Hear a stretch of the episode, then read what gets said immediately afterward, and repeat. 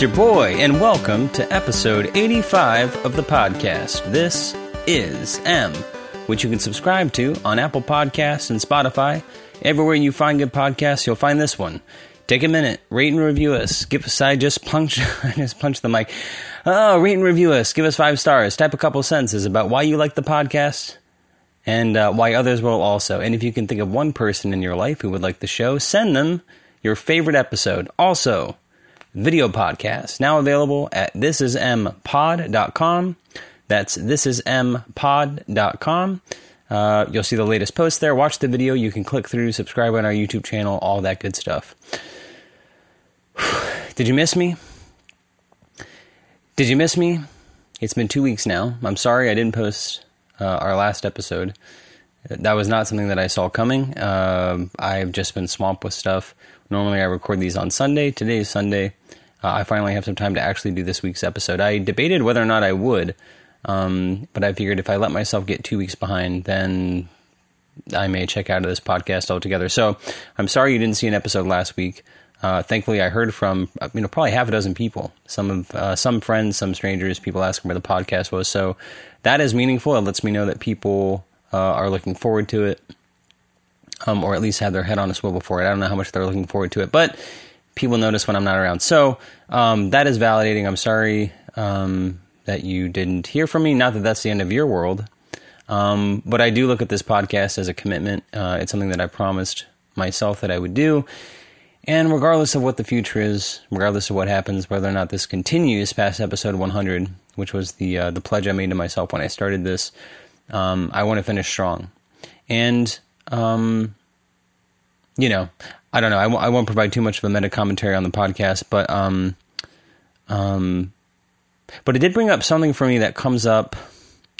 You know, I can't remember the last thing that this happened with, but you know, some people are what do they call them? Seventy five percenters. I guess I'm thinking of this analogy that came up in this old Adam Carolla, uh, Adam Carolla movie called The Hammer, which is you know somebody said, "Oh, you're one of these seventy five percenters. You know, you give seventy five percent, but you never give hundred percent." And uh, Adam Carolla's retort at that point is, "Actually, I'm a sixty percenter who's giving you an extra fifteen percent or something like that." Um, I would say in most of my life that, that was probably something that um, applied to me. You know. I sort of traded on talent. I was kind of a bright kid, and um, uh, I'm kind of oversimplifying here, but um, you know, I just didn't really fully apply myself to things, and um, I don't want to go into all the reasons that might be the case, but um, especially in my adult life, I look at the things I give my time to. And I try to be more mindful about how I complete things. And I think, especially as I've returned to school, you know, that was an opportunity for me to wipe the slate clean um, you know, especially coming off of what I, at least at the time I was leaving it, felt like a failed creative career. I think I explicitly or implicitly, or whatever the case is, I, I told myself that if I was going to go back to school, I had to, I don't know, give it my all sounds like a cliche, but I, I told myself that I, I really wanted to, to prove to myself that I could be a good student. And uh, of course, I think at the time I was reflecting on my earlier academic career, which was not stellar. And, you know, even though I have called myself smart for a lot of my life, um, considered myself pretty bright, um, I think I always felt a, I always felt a little insecure that I didn't have the academic standing to demonstrate that. Or maybe I had two thoughts about it. You know, I think on some level I had a certain amount of pride that I was as relatively intelligent as I was without being educated.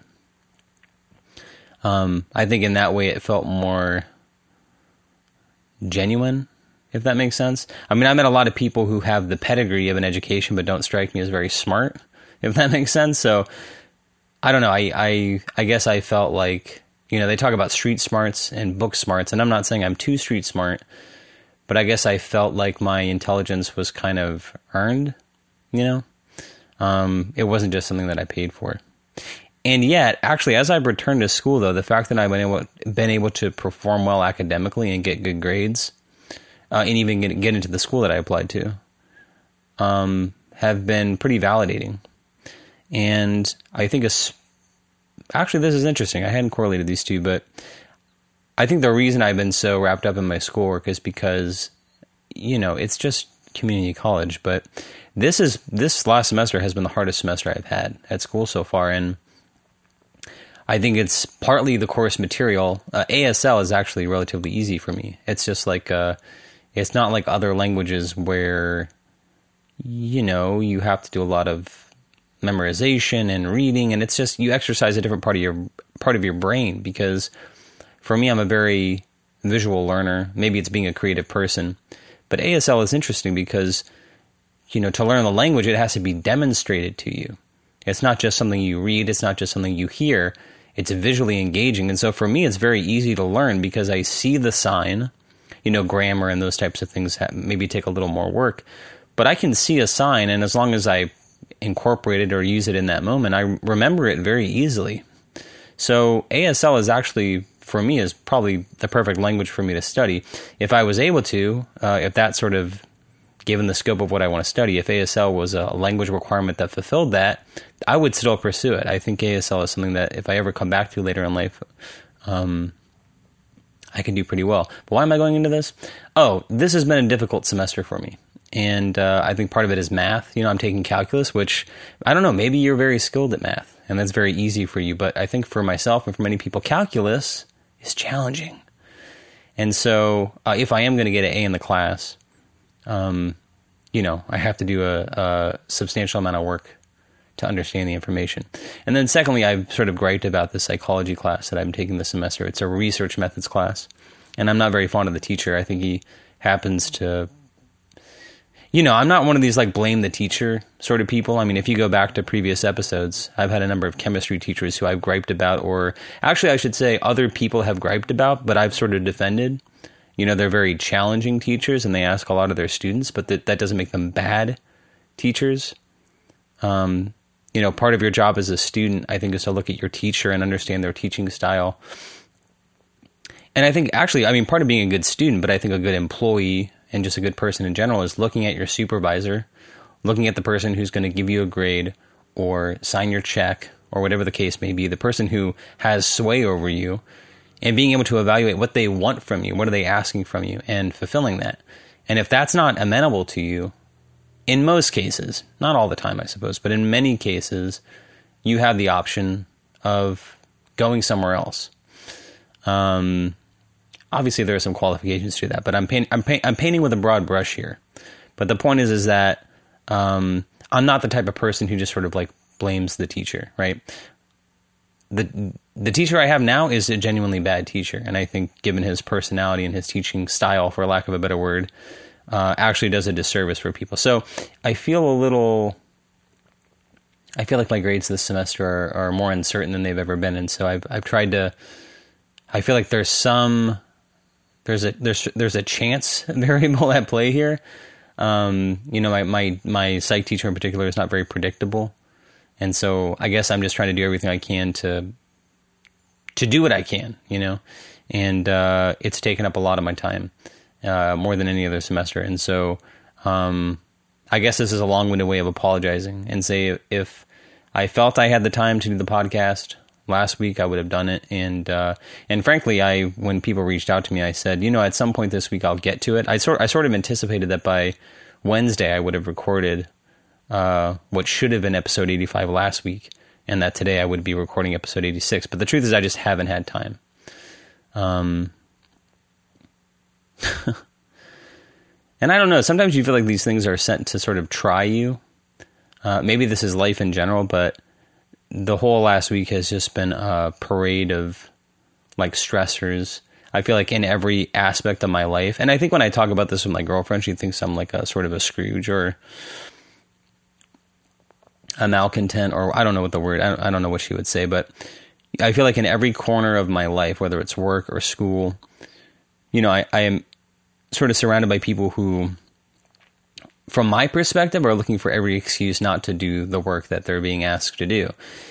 And, you know, you'd have to ask a teacher, you'd have to probably ask somebody else who's been in a situation like this, but I guess I, I am hearing from so many people like, oh, I had a family, a very nondescript family emergency, or this thing came up, and and they're sort of trading on my my sympathy to just like not really pursue the issue and like especially my work is a very like um, you know I don't want to well I can't think of the word. It's a very feelings based line of work, right? Working in a behavioral health or mental health services or whatever. It's a very um, you know, I don't know. We we trust what people articulate about their feelings and their capacity and yada yada yada, and try to be super sensitive and stuff. And you know, on the one hand, I value all those things, and yet I'm not convinced at all that uh, people don't uh, trade on other people's sympathy to get what they want, or um, or maybe what I'm saying is is when we look at people who are uh, you know lazy, the sort of pejorative term is lazy. Um, I think people think they're very evolved when they sort of try to look deeper into people's behavior and understand what's motivating them. And while I think that's a good impulse, I, I still don't think that that excuses behavior. Like, you know, there are many people who can make a commitment, whether it's to a group project or to a volunteer commitment or whatever the case may be, and legitimate things do come up. You know, that mean people can't fulfill their obligations. Um, but that's life. You know, people ultimately have to take responsibility for themselves. And, and actually, I feel like I'm being very um, obtuse here, and, and you probably have no idea what I'm talking about. Um, but I've had a lot of people tell me why they can't do X, Y, or Z. And as a consequence of that, I have to pick up the responsibility. And so um, I just feel like I've been stressed to the max. There's a lot of practical timeline things about admissions, which if you've gone to school, you probably know the rigmarole. It's you know I've already provided transcripts, but now I have to get all the official transcripts mailed in, and trying to interact with all these um, separate institutions is a nightmare. Every single school, uh, especially now that everybody's shelter in place, the process of contacting admissions and trying to get transcripts over to people is a fucking nightmare.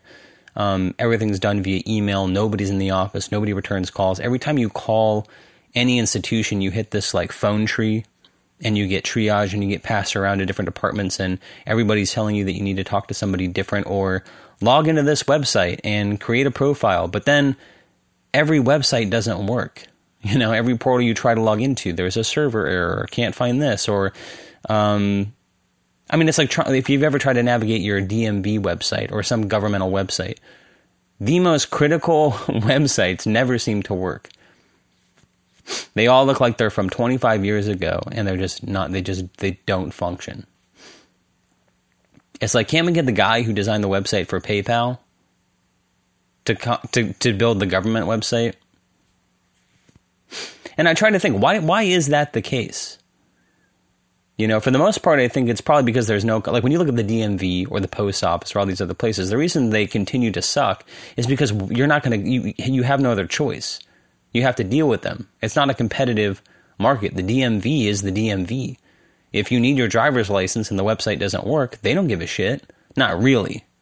I mean, they'd like it to work. On some level, the headache gets absorbed somewhere else, but it's not like you're going to go to the competing DMV, right? You're just going to deal with it. There's no incentive.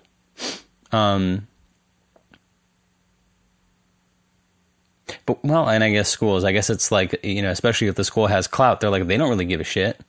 You want to go there, you're going to deal with the hassle. So anyway, I don't know. I just feel like I've been stressed to the max.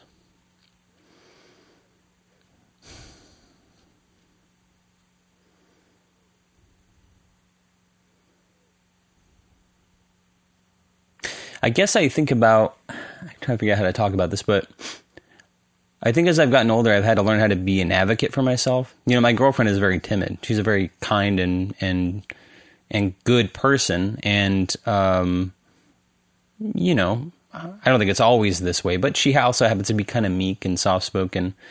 And uh, you know, there's been times where I've had to hear her interact with bureaucracies, for lack of a better word. It, it could be she needs to make a complaint with Amazon or some merchant that she worked with or whatever. And it's very easy for people who are kind of to put up a resistance and kind of give her a hard time. And it's it's easy for people like that to shy away. They're sort of conflict avoidant. And I consider myself someone who's kind of conflict avoidant, and or at least have been for most of my life. And it's been a skill that I've had to learn, which is to push back and advocate for myself and trust my judgment and know that I'm right, even when I'm sitting across from someone who's trying to make me feel wrong, is to kind of push back a little bit, you know? Advocate for myself. for lack of a better word. And uh, you know, I, I'm I'm sort of correlating two things, but one is you know now being accepted to a you know state university that is a huge bureaucracy that's very highly sought after. Um, you realize very quickly that nobody really ca- nobody wants to answer your questions. Nobody really cares. Their whole thing is is like figure it out for yourself. They're totally fine with you like disappearing because there's a litany of other people who are happy to take your place. So again, that sort of competitive thing. Like they just know that there's they're in high demand and it doesn't really matter. If you're unhappy, it doesn't really impact them. Um I had this experience with my car recently. I, I, I assume I brought this up on the podcast, but I've had this truck forever. I, I, I got it. It's a 2000. I got it in like uh, 2002, I believe. And so I've had this truck for 20 years now, and it's seen its fair share of trouble. Uh, it's a it's a Toyota. It's a great car. It's never really had any intrinsic problems, but I didn't drive it for a year, and so uh, it it didn't run for a while. I had to get I had to put some money in it to get it started up again. Um, it had a, a, collision where someone struck the front of it uh, when it was parked, um, and uh, just a few weeks ago, my girlfriend and I had gone camping. We came back. I dropped her off at her place. I had to come here to do my, to, my, to my place to do some homework. Left it parked on the street. Uh, went out to it the next day and saw that the entire uh, driver's side of the car had been not destroyed but mangled. Someone. It's hard to it's hard to really know what happened, but it looks like someone just in in the same direction of traffic that it was facing just sideswiped the car. Uh, the driver's side mirror was smashed. Um, the driver's side window was kind of mangled somehow. Uh, there were scratches along the side of the car. The driver's side uh, front tire was flat. Um, some damage to the to the to the to the front bumper. So in some ways, it, what it really looks like is someone actually crossed the oncoming lane of traffic and hit my car. So who the fuck knows what happened? But um, uh, it was in the shop for like three weeks. Um, one of the things that was since wrong with the truck, and there's a lot wrong with the truck anyway. Like the AC doesn't work, so it's an old truck. Excuse me. Um, sounds awesome. Um, there are electrical things that are dying on the truck, which makes sense for a 20 year old car. But one thing that was working perfectly fine until the accident was the um, the driver's side window. And as they were taking inventory, the person at the body shop told me, "Yeah, the uh, the driver's side window doesn't work. Was that functioning before?" And I said, "Yes, absolutely." So he submitted it along with the other things to the uh, insurance uh, insurance company, and they denied. You know, they said that they would not be paying for that. So I had to get this guy on the phone, and he was trying to say, "Well, you know, there's really no way to demonstrate that it was caused by the accident." And I said, "Well, let me tell you this." Um, the reason I know that it was fully functioning when I parked that vehicle is because my girlfriend and I went on a camping trip, which was two and a half hours away. The AC on the truck does not work. So when I drive, especially when it's warm, and it's been warm out here, I have to have the window down. And so I can tell you, having gone on a two and a half hour drive, that up until the very moment that I parked that car and rolled the window up, it was functioning perfectly well. Um, and again, he tried to say, well, look, I've been in this business a long time, and it, it, it certainly has been the case that you know, electrical components malfunction around the time of an accident, I said, listen, man, I'm not saying that on a long enough timeline the planets will align and, and it, you know, I, I can't entirely disprove that the electrical mechanism failed. Uh, it happened to be concurrent with the accident, but what is more reasonable? What would any reasonable piece, uh, reasonable person conclude? That it just happened coincidentally to stop working at the same time that it suffered a major collision? or is it exactly what it seems like? It worked until up until the time I parked it. There was an accident on that side of the vehicle. The window that the switch was attached to has been damaged. You know, there's been major traumatic vehicular damage around the switch. Is it more likely that someone struck the vehicle and, and I don't know how to explain it, but the electrical component just sort of failed? And again, this guy was acting like he was doing me a favor, but what I think about in those moments is it's, you know, it's conflict, it's confrontation, and you have to push back. And the hardest part about that is it's easy to talk about. You know, we picture ourselves in those types of situations and we think, oh, well, I, I would tell that person X, Y, and Z. But when you're actually in those arguments and you feel like your blood boil and your mouth gets dry, and and I'm normally a person who You know, I'm not saying I'm fucking William Shakespeare here, but I'm pretty well spoken. I'm able to think fast. I mean, especially as a crisis counselor, you have to be able to sort of find your words quickly in a time of crisis. And, you know, I'm pretty clear headed um, for the most part. But when you're in those moments, it's hard to, you know, it's hard to uh, to find your words well. So even for someone like me, who's I think, you know, kind of well put together, um, it's hard. So when I think about someone like my girlfriend, I mean, that's nearly an impossible situation for her to navigate. You know, because I'm not just saying you have to push back, because there are ways that you can push back on people that are actually deleterious to your cause. You know, you can't just be overtly adversarial. You can't start yelling and cursing. That's not going to get you what you want. It takes a certain amount of finesse. Maybe this is what I'm saying. You have a very strong emotional reaction. Your blood starts to boil your heart starts to race. You have this uh, strong sense of, uh, um, you know, uh, someone's treating you poorly. That's not. That's I don't know. That's not the way I wanted to word it, but you feel this strong sense of injustice is taking place, and so you want to stand up for yourself, and you want to chastise the person, and you want to. Um, you know, you want to be vindicated. And you always think that by just stating the truth, you're going to have some sway over this person. Um, but when they keep pushing back, of course, people get upset. They start saying, you know, fuck you. And they, you know, I don't know, they start to, I don't know, they want to slam the phone down or something like that. But you can't just screech and holler at that person. You have to sort of stand in your, like, um, moral rightness, right? and sort of sway the person with words. You have to stand your moral ground, not in a combative way, but you have to speak from a place of uh, certitude and confidence. And if you can maintain that in the face of uh, ridiculousness, you do feel that you have some kind of moral sway over people. And I don't want to sound all woo woo and, of course, take it back to Chinese philosophy, but I think something like this is what they talk about in Chinese philosophy with day, virtue. The it's sort of this ephemeral moral force that you can cultivate in yourself. Um, you know, the Tao Te Ching talks about like um, the superior man, like his virtue is like wind, and the people are like grass, and the wind blows over people, and they're like they're bent by it, you know. Anyway, um, very poetic, but um, I guess I, it reminds me of my time when I was working in food service, which is I used to be a fucking awful server. I was the piece of shit, and I know that there are times where people were just like, "Dude, who the fuck is this guy?" Like, especially as an adult, when I have to interact with like younger people in, in, in sort of customer service positions, and especially, I mean, this goes exactly back to college you know, as I'm trying to navigate admissions or whatever. A lot of these sort of first contact positions, whether it's like the virtual front desk of an admissions office or whatever, are students. You know, maybe they have like a, a work study or I don't know what it is. Like part of their financial aid is they have to give so many hours to the admissions office or something like that. But they don't give a shit and they don't know what the fuck you're talking about, right? They have a very finite scope of understanding. And you experience this when you go to restaurants. All the time, you go to restaurants and you ask someone, you know, maybe you see some item on the menu, um, like a fiesta taco salad, and you'll say, "Hey, is uh, is that a fiesta taco salad? Is that spicy?" And you know the person doesn't know anything about the fucking food or the restaurant or has no answer to your question when they they answer in the form of a question, where they say, um, I, I, I, I wouldn't call it spicy.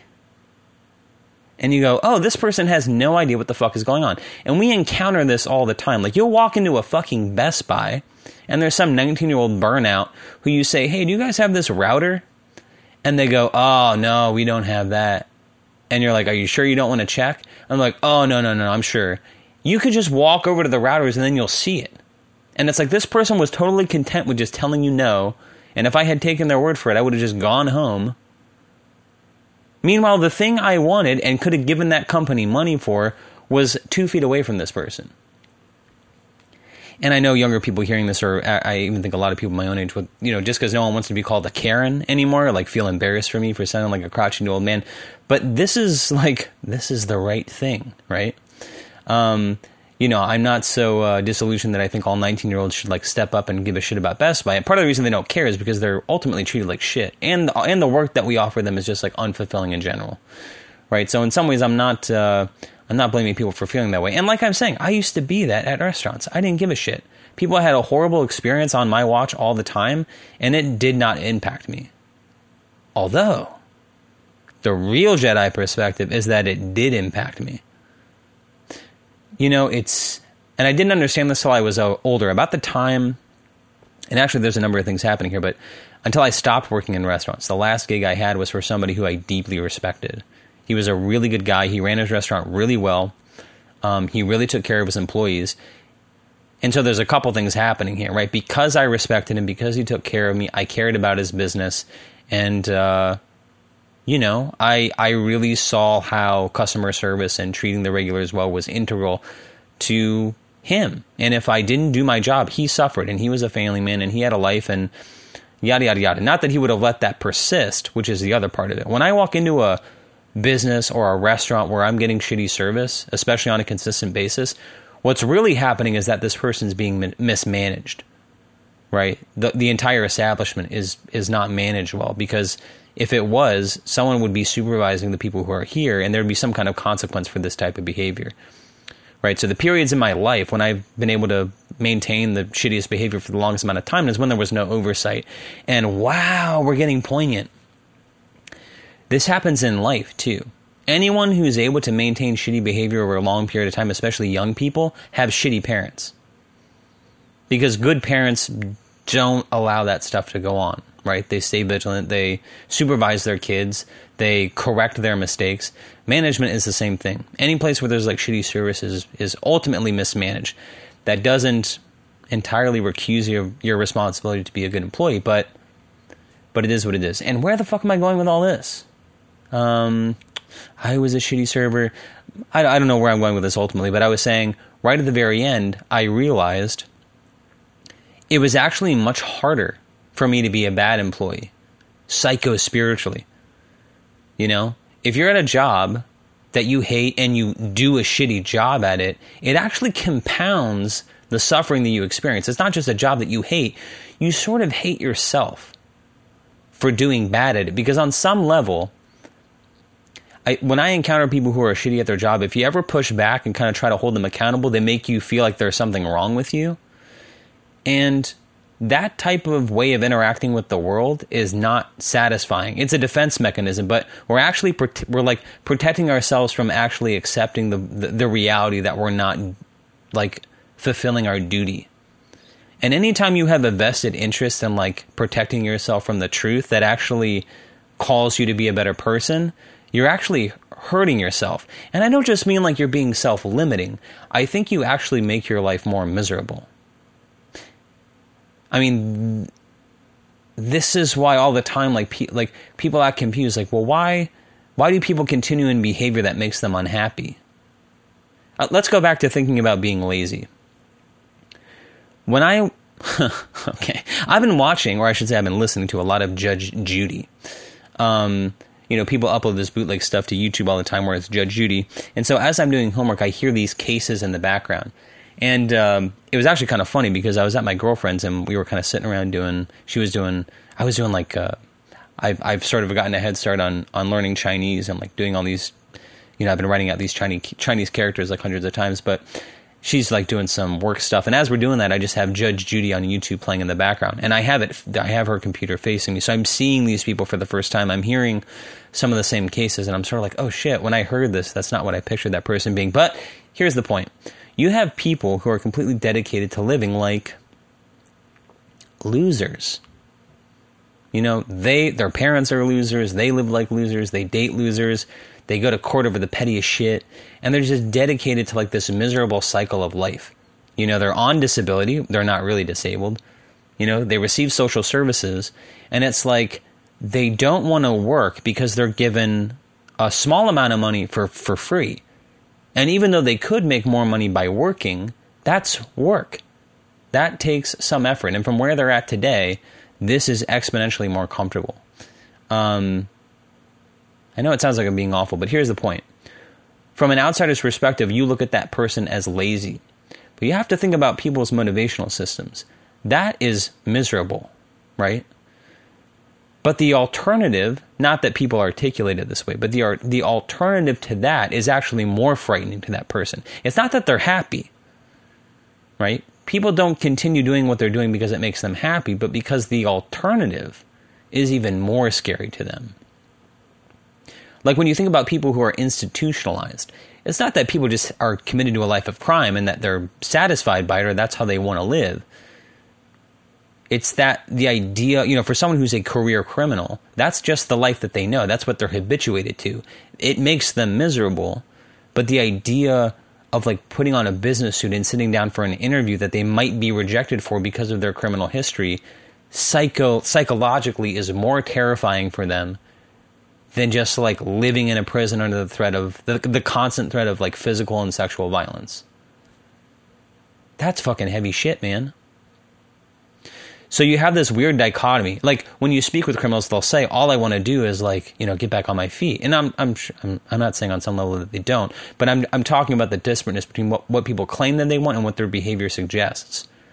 Right. So to tie it all together, when you go to a restaurant, and I'm I'm speaking from my own experience, people who do those jobs in a shitty way, their behavior suggests that they think that they're too good for this job you know, when I worked in restaurants, I had a lot of resentment because I thought I was too good for that work. Like, I was upset that I was here when clearly I was destined for so much more. And it's not that I wasn't capable of more. That's not what I'm talking about. I'm talking about what are you doing to actually make that a reality?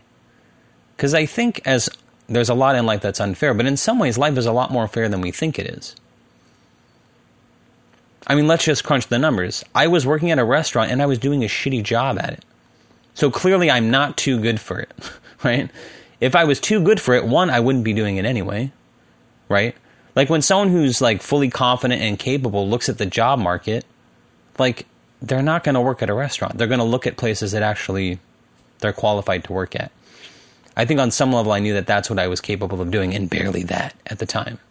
Um, but it was accomplishing something else for me, which is what I was capable of doing at that time. Like when you work at a restaurant, you just have a social circle and you get to drink and you have like money in your pocket. And you don't really have to worry about the future.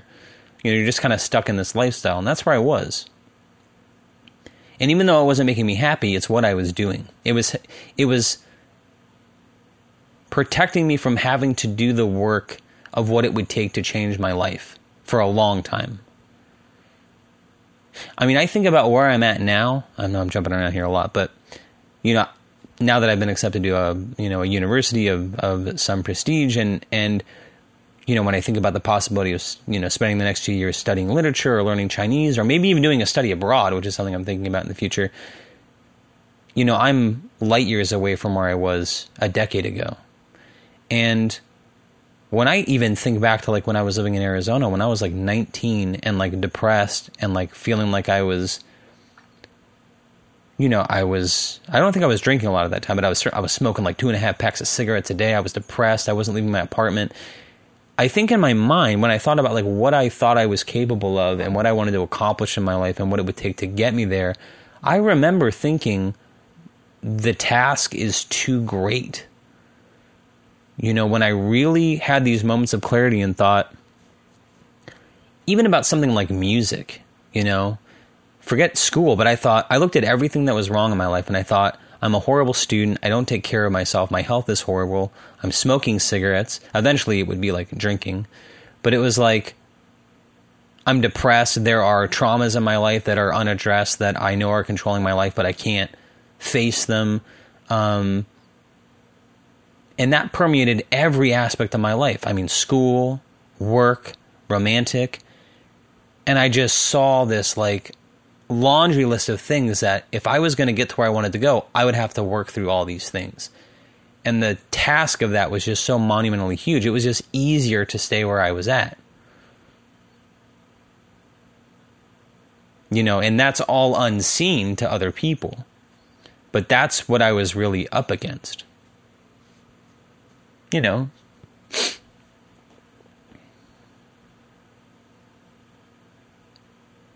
And when I look back on my life, you know, I'm not saying that all those issues are resolved or that even that you're capable of resolving them, but it has taken about as long as I thought it would, if not honestly uh, longer, to get to a place where I can even begin to make the type of progress or, or you know, even begin to occupy a place in my life, something like what I wanted for myself 15 years ago. Um, you know, in some ways the task was harder and it was also as hard as I imagined it would be. Um, you know, if you had told me my first day of therapy that 10 years from now I would still be talking about the same things, uh, I probably would have given up. Um, but where am I going with all this? I feel like I've said a lot. And I'm not sure I'm really arriving at a point.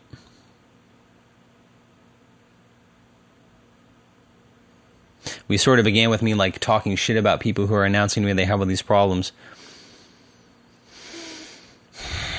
I don't know. We're in a difficult time, and um, I think a lot of people expect one to default to a place of sympathy, and I think I am sympathetic. But I guess I'm also like I'm also aware that people like take advantage. people take advantage of that. You know, especially as a student, people take advantage of the fact that we're in a pandemic. You know, uh, I guess the other part too is that people who always announce that they have troubles are, are not people who are formally well established anyway. Like these were people who you already found suspect or were not very enthused with or, or found to be kind of not dependable, etc. And these are the people when the deadlines are due, uh, all of a sudden they have problems. They have a remote grandparent who passed away. And I'm not saying that these things don't happen. I'm just saying it's also not a coincidence, I don't think, that these are the people who are not the most reliable people. Like, if there are certain people who came forward and said, oh my God, this thing happened, it kept me from fulfilling this obligation, I may not be happy about it, but that really sounds exceptional, right? I've observed this person's behavior. Um, but it's almost like, and I and this, this is the part as judgmental as I sound about it, I feel like I deeply relate to, which is I don't think people see or know how transparent they are. Or I think people go through their life and they fe- because they're not getting a lot of feedback in certain areas, they think that they're unobserved. But it's like your boss or your manager or your teacher may never and this is the scary part about adulthood, folks. Just because you're not getting feedback on something doesn't mean it's okay. You know, in some ways, it could be our individual individualistic culture. It could be that you know open conflict is actually not encouraged in our culture. But there are people who are responsible for like making important decisions about you who know exactly who you are. And just because you're not getting feedback on something doesn't mean that it's not registering for someone else. You know, people don't have the time or the energy to, to really care about your personal development to that extent. You know what I mean?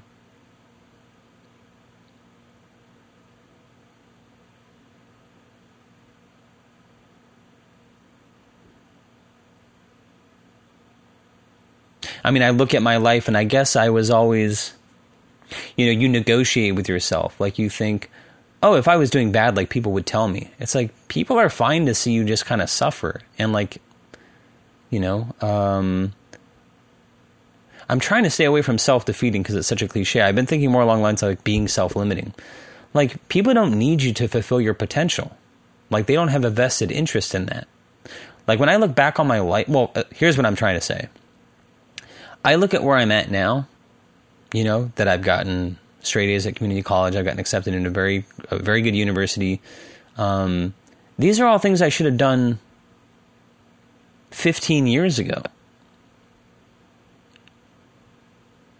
That I was capable of doing then, but, you know, I'm not trying to say what was me. I'm just saying, you know, part of growing up is realizing, like, you know, when you're younger, you sort of parental. I mean, you should have parents who sort of help you fulfill your potential. But past a certain point, like teachers, bosses, they don't really care about you fulfilling your potential. You know? And, uh, yeah, I don't know where I'm going with all this, except you kind of have to police yourself. And who knows? Maybe they are you know, I, I guess uh, if I want to be fair, you know, I'm only seeing people at a finite point in their life. I'm just seeing their life through a keyhole. I'm seeing one chapter of their life, right? Like there are people who saw me when I was a student when I was younger or former bosses who if they had to guess what my life looked like based on that finite experience of me would say things weren't going well. Um, and I guess conversely, maybe there are some people who encounter me now who, oh, a very strong student or this or that, or this person's very XYZ. They don't know where you come from. You know, they don't know what you've experienced. You know?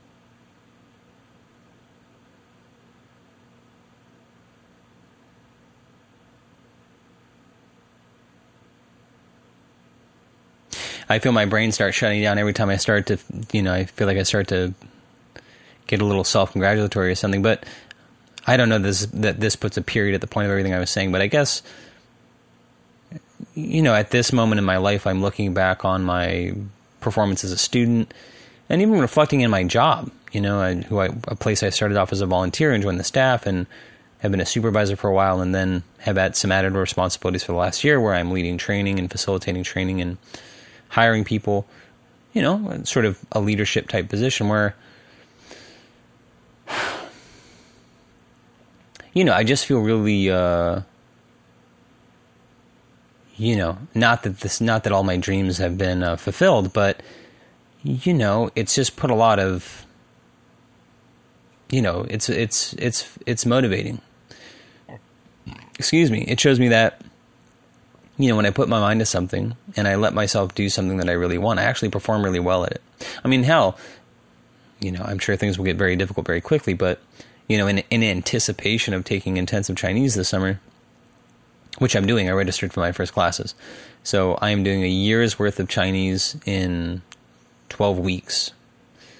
Um, which is going to be very challenging. But in anticipation of that, I bought this book. It's called Classical Chinese for Everyone, and it's not modern Mandarin like I'll be like I'll be learning um, uh, in class. But really, my interest is not really in speaking the language; it's in uh, reading literary Chinese, reading like the classics, reading Confucius, reading Chinese philosophy in the original. That's really my area of interest. So I started reading through this book. I've learned like 20 characters so far. Um, but it's I really enjoy it, and it's not. It's enjoyable. You know, I was. It's not that it's not hard. It's just different.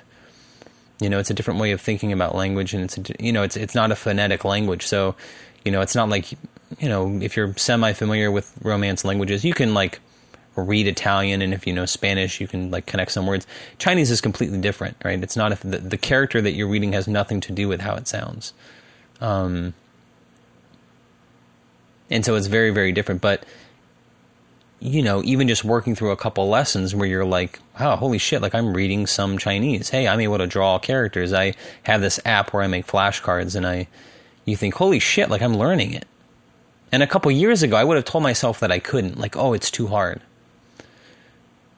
You know i was lamenting to my therapist. I said now that i'm actually going to be spending the next two years you know, pursuing a humanities topic, I fucking promise you, if I had started off knowing I was going to go into comparative literature or um, uh, East Asian religion, thought, and culture, there's no fucking way I needed two semesters of chemistry.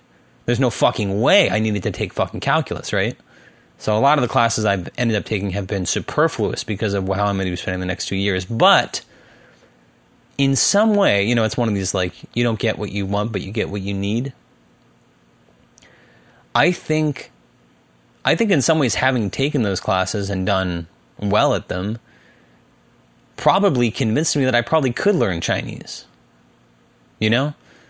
It's like even now I'm taking calculus and I'm like seeing the lecture, which I see later. You know, she records the lecture, I'm not able to make it because of work, but I'm able to watch the lecture later and I'm seeing mistakes in the lecture. You know? And I'm thinking, "Oh, if I I kind of do understand this stuff." You know, if I'm able to spot those mistakes and, you know, to be performing well in the class, um, I think, or, or even chemistry, you know, having done well in two semesters of chemistry, I think it was my performance in those classes that probably convinced me of like, hey man, if you can learn calculus, you can fucking learn Chinese, right? It's that confidence to think, well, other people learn the fucking language. What's so, what's what do other people have that I don't? Not that I'm the smartest person in the world, but I just mean in terms of your capacity, right? What really, if you had to identify it, what separates you from other cracker ass crackers who have learned Chinese or the other white people like who have published translations of Confucius or whoever that you've read.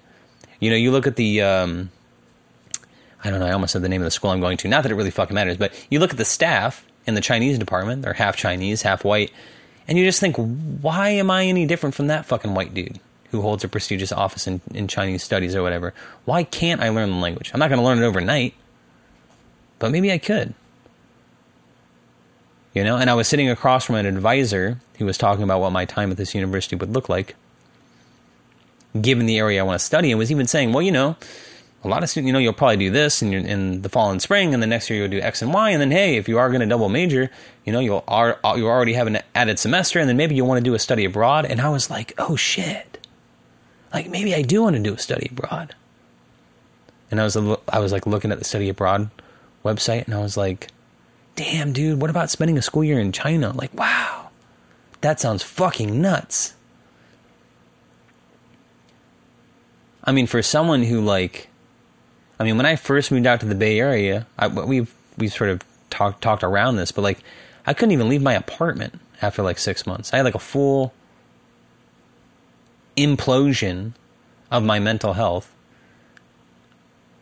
I had to like muster the courage to like walk across the street to the 7-Eleven you know, or to go to the grocery store that was a block away. Like spending a year in China, like wow. That would be fucking crazy. I mean, especially as you get older. You know, I think about even moving out to California. Like that was a that was a decision. That's a pretty serious decision that was made very, very quickly.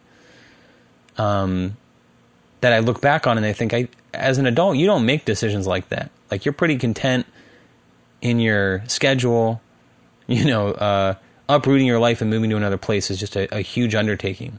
Whereas when you're young, you make these types of decisions like without any thought.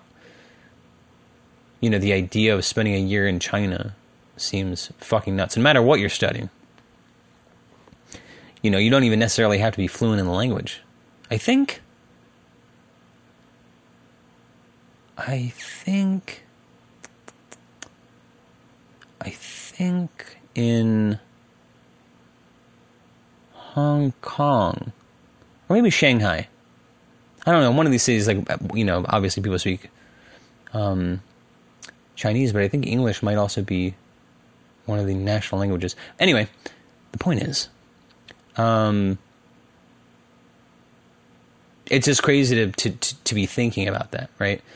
Um, not that it's set in stone or that it's going to happen, but it just it just says a lot to me about where my mind is at and how I don't know different things are now than they have been at other times in my life, for lack of a better word.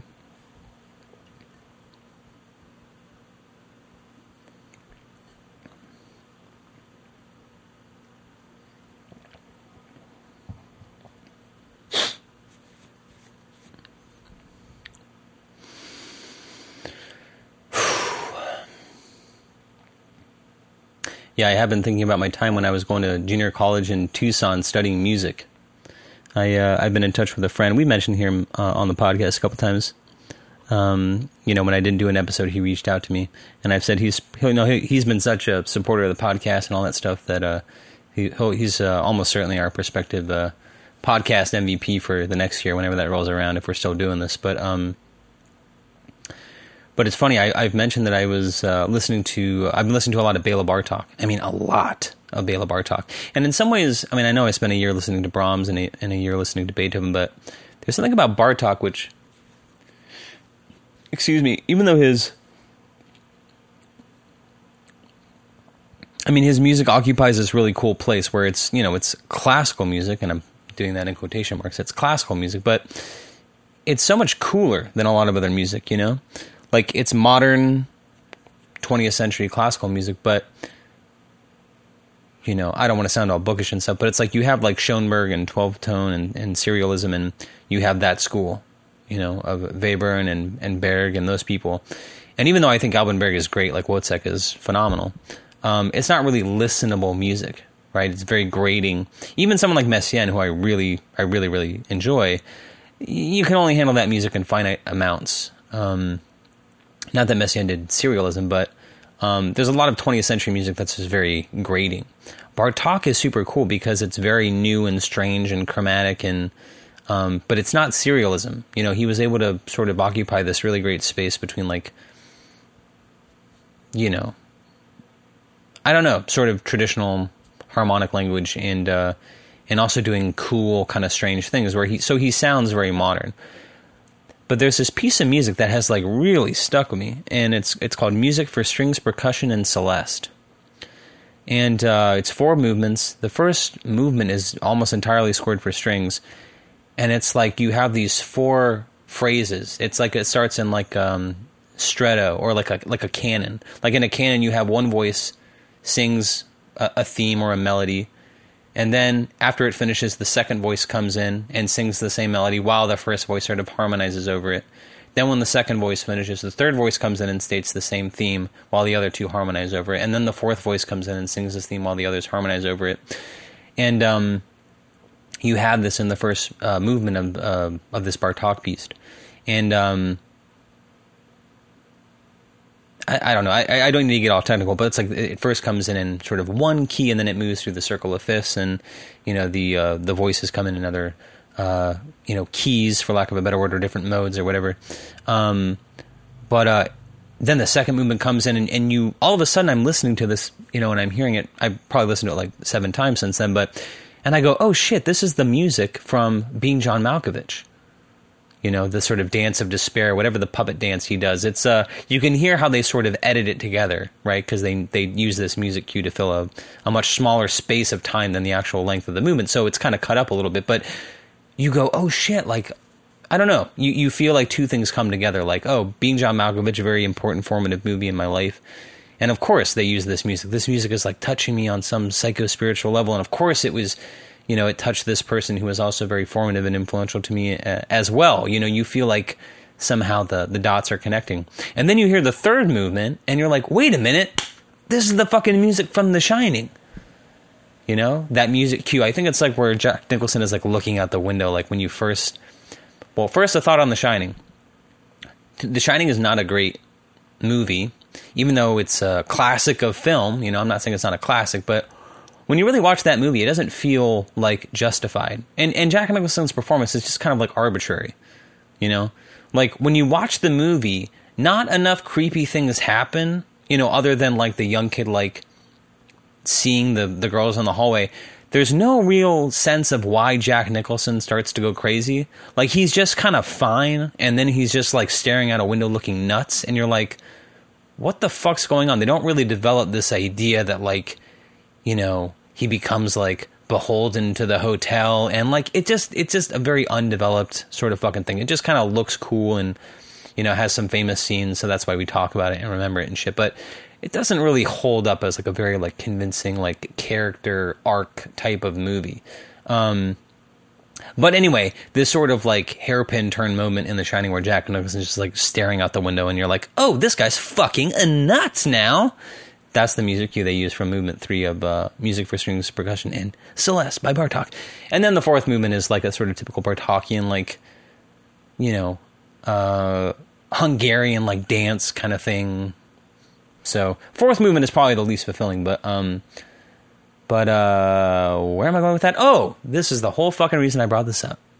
So, as I'm listening to this piece of music and I'm sort of thinking about it, and uh, I go look at the Wikipedia page because as I'm thinking about this, and I'm, you know, I did this with the. Uh, I was telling everyone to listen to um, uh, the Bartok Rhapsody for violin and piano, and then compare that with the violin sonatas, and just see like that's kind of the range of Bartok. He's both very like singable and like beautiful and just like you know kind of what you'd expect and then he'll have like the violins so he has like the violin rhapsodies which are like you know sort of just like very fulfilling nice easy listening, sort of like, you know, pretty purely enjoyable concert music. And then you hear the violin sonatas and they're fucking out there. Like they're just fucking out in the fucking, who the fuck knows where. They're just, they're just something else entirely. Um, but I spent some time with the Rhapsodies, like with the first one, like looking at the form and kind of like labeling it and yada yada yada. And so as I'm listening to music for strings, percussion, and celeste, and I'm starting to like, you know, I'm looking at the score and I'm like saying, "Oh, you have these voices," and they're kind of, but I'm I'm kind of like at the fringe of my understanding, right? So I think I wonder if the Wikipedia article has anything about the form, like the structure of this piece. And I can't remember what the Wikipedia article says, but if you go to the reference section or the external links, actually, someone has cited uh, an X. It's called um, what's the word I'm looking for? Um, oh, not mirror. Well, symmetry. Symmetry is a form of musical determinism, or something like that. Which is from the website of a music theory professor named Larry Solomon, who was my theory teacher when I was going to Pima Community College in Tucson, Arizona. I had a couple semesters with him. Very brilliant guy. He hated his job, or you could just tell he was kind of fucking burnout. You know, he was a very brilliant guy who was, you know, just very brilliant in terms of theory. Very big 20th century guy, which is actually a very lucky thing for me to have, like at that age. Um, he was very much into Wozzeck, which is the only reason I was ever tipped off to that opera. But we looked at like Das Rheingold. Actually, I take that back. That was with another theory teacher. But she adopted that from his curriculum. Like you start with the Bach chorales, and there's diatonic harmony, and then you have chromatic theory, and then you go on to uh, I forget what the third semester is. Whatever. Oh, counterpoint, and then you have like 20th century music theory. But um, just a very brilliant guy. And I remember he retired around the time, about halfway through my time there. And I've actually since thought about him because I remember sitting in his office one day and asking him, like, "Oh, you're retiring, so what are your plans?" He said, "Well, I'll, I'll probably still teach. I'll probably still teach like adult classes." And I was like, "Oh, why?" And he was like, "Well, they're just they've always been my best students." you know and i didn't really know what that meant at the time but i filed it away now that i'm an adult student i realize oh yeah adult students know exactly what they want they take the class seriously they do the work they're not like these fucking hesher burnouts at these other junior colleges that like take music theory but they really don't want to learn it they want to like buck the system you know like they're all in these fucking bands that are like hey i'm in this band and we're, we're like tool but we're like way more experimental you know and it's like they don't know shit about music theory but like they they just kind of want to know it, but like don't really want to learn. Like everyone's just kind of a fucking like dumb. Like everyone's just kind of dumb dumb, and I'm one of them. By the way, I was taking that fucking class. It's like I never did the work. Um, but it was crazy to me to like go, oh shit, like that's my T-shirt. And I was looking at his website, which I used to look at all the time. But anyway, he has this really brilliant like breakdown of music for strings, percussion, and celeste, and it goes into the theory and all that stuff. But I just like kind of went down the rabbit hole of like looking at his archived website. I, I'm pretty sure he's since passed away. Davis, the listener, my my buddy who I used to go to class with, who's got this whole fucking tirade going, uh, he can confirm that with me. But um, but uh, he was just a brilliant dude, and uh, I you know I sort of I sort of put him alongside my Latin teachers, which are people that I look back on and think I was really lucky to have had them, and I just wish I was in a better place in my life to really absorb everything that they had. You know, I look I look toward my time like at the college I'm going to and knowing that I'm going to be studying things that really interest me. I really hope that I make an effort not to brown nose, but like to ingratiate myself with those teachers and really use that t- the time that I have with them wisely. You know, to really be a student of theirs and not just kind of like you know, because I look at that time with Larry Solomon, my former theory teacher, and I just think I just wish I had been a better student. you know, that could have been somebody that could have been a resource for me. You know, whereas now I look back on my time with that person and it just feels a bit like a, you know, like a squandered opportunity. You know, I look back on that kid I was in and I think, oh, you were a bright kid and you had some talent, and that's kind of what I traded on. You know, whereas this dude Davis, who I've talked about, and I think I've said this in other episodes as well, but you know, Davis was just a diligent worker and uh, great guy and very talented and uh, you know went on to get his degree um, and like you know I think he even taught like high school concert band or something like that. But like you know Davis knows his shit, you know, and he's played with a lot of cool bands and he's pursued pursued music, and uh, you know for so long I was just kind of lost, you know, and it's taken me a long time to even, and I still don't think I've caught up with Davis, but I you know, I've had to spend a lot of different chapters of my life like revisiting those things that if I had just been present for at the time, I could have carried with me through life. You know, and I, I've always seen Davis that way as like, I wish I would have had the wherewithal that he had at the time. And it's probably because, you know, you know, I've looked at my life and I think especially with like the privilege that I had, I think that's been great and that it's been a great cushion for me. But I also think it takes a little bit of the what's the word I'm looking for? The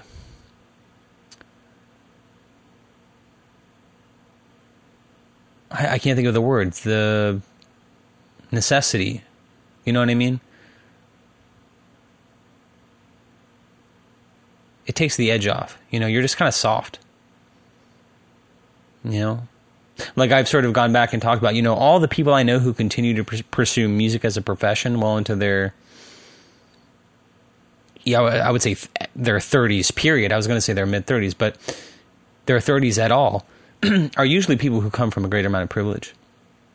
And I'm not talking about the people who like pursue music as like um, a music teacher or um, professor or even private instruction, but like people like people who pursue performing original music you're like, oh, I'm gonna be, I'm gonna be a songwriter. Like, I'm gonna be signed to a label, or I'm gonna tour, or I'm gonna do this.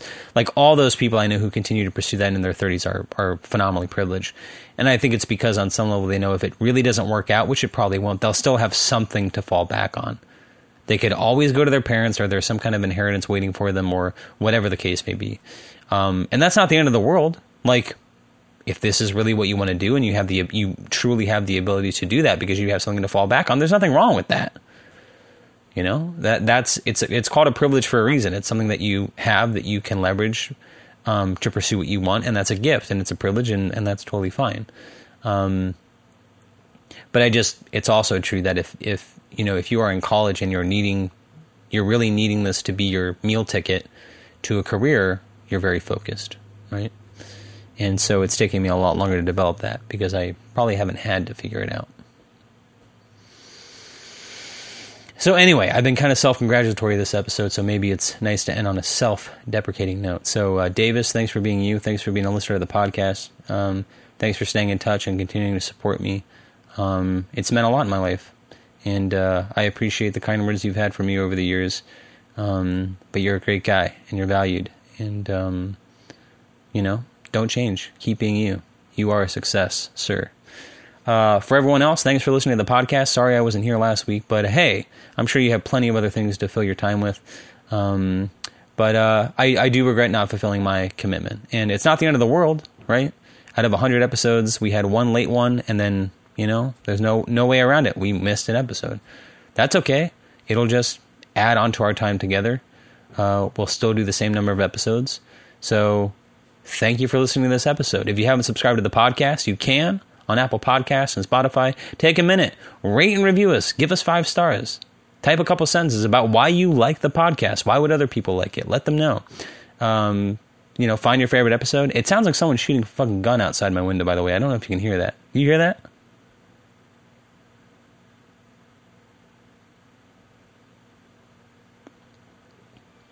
And of course, as soon as I stop talking, the, the pop stop. But anyway, uh, and also the video podcast, which you can find on thisismpod.com. That's thisismpod.com. You will find the latest episode posted there. You can watch the video on our website or click through to the YouTube channel, subscribe, all those good things.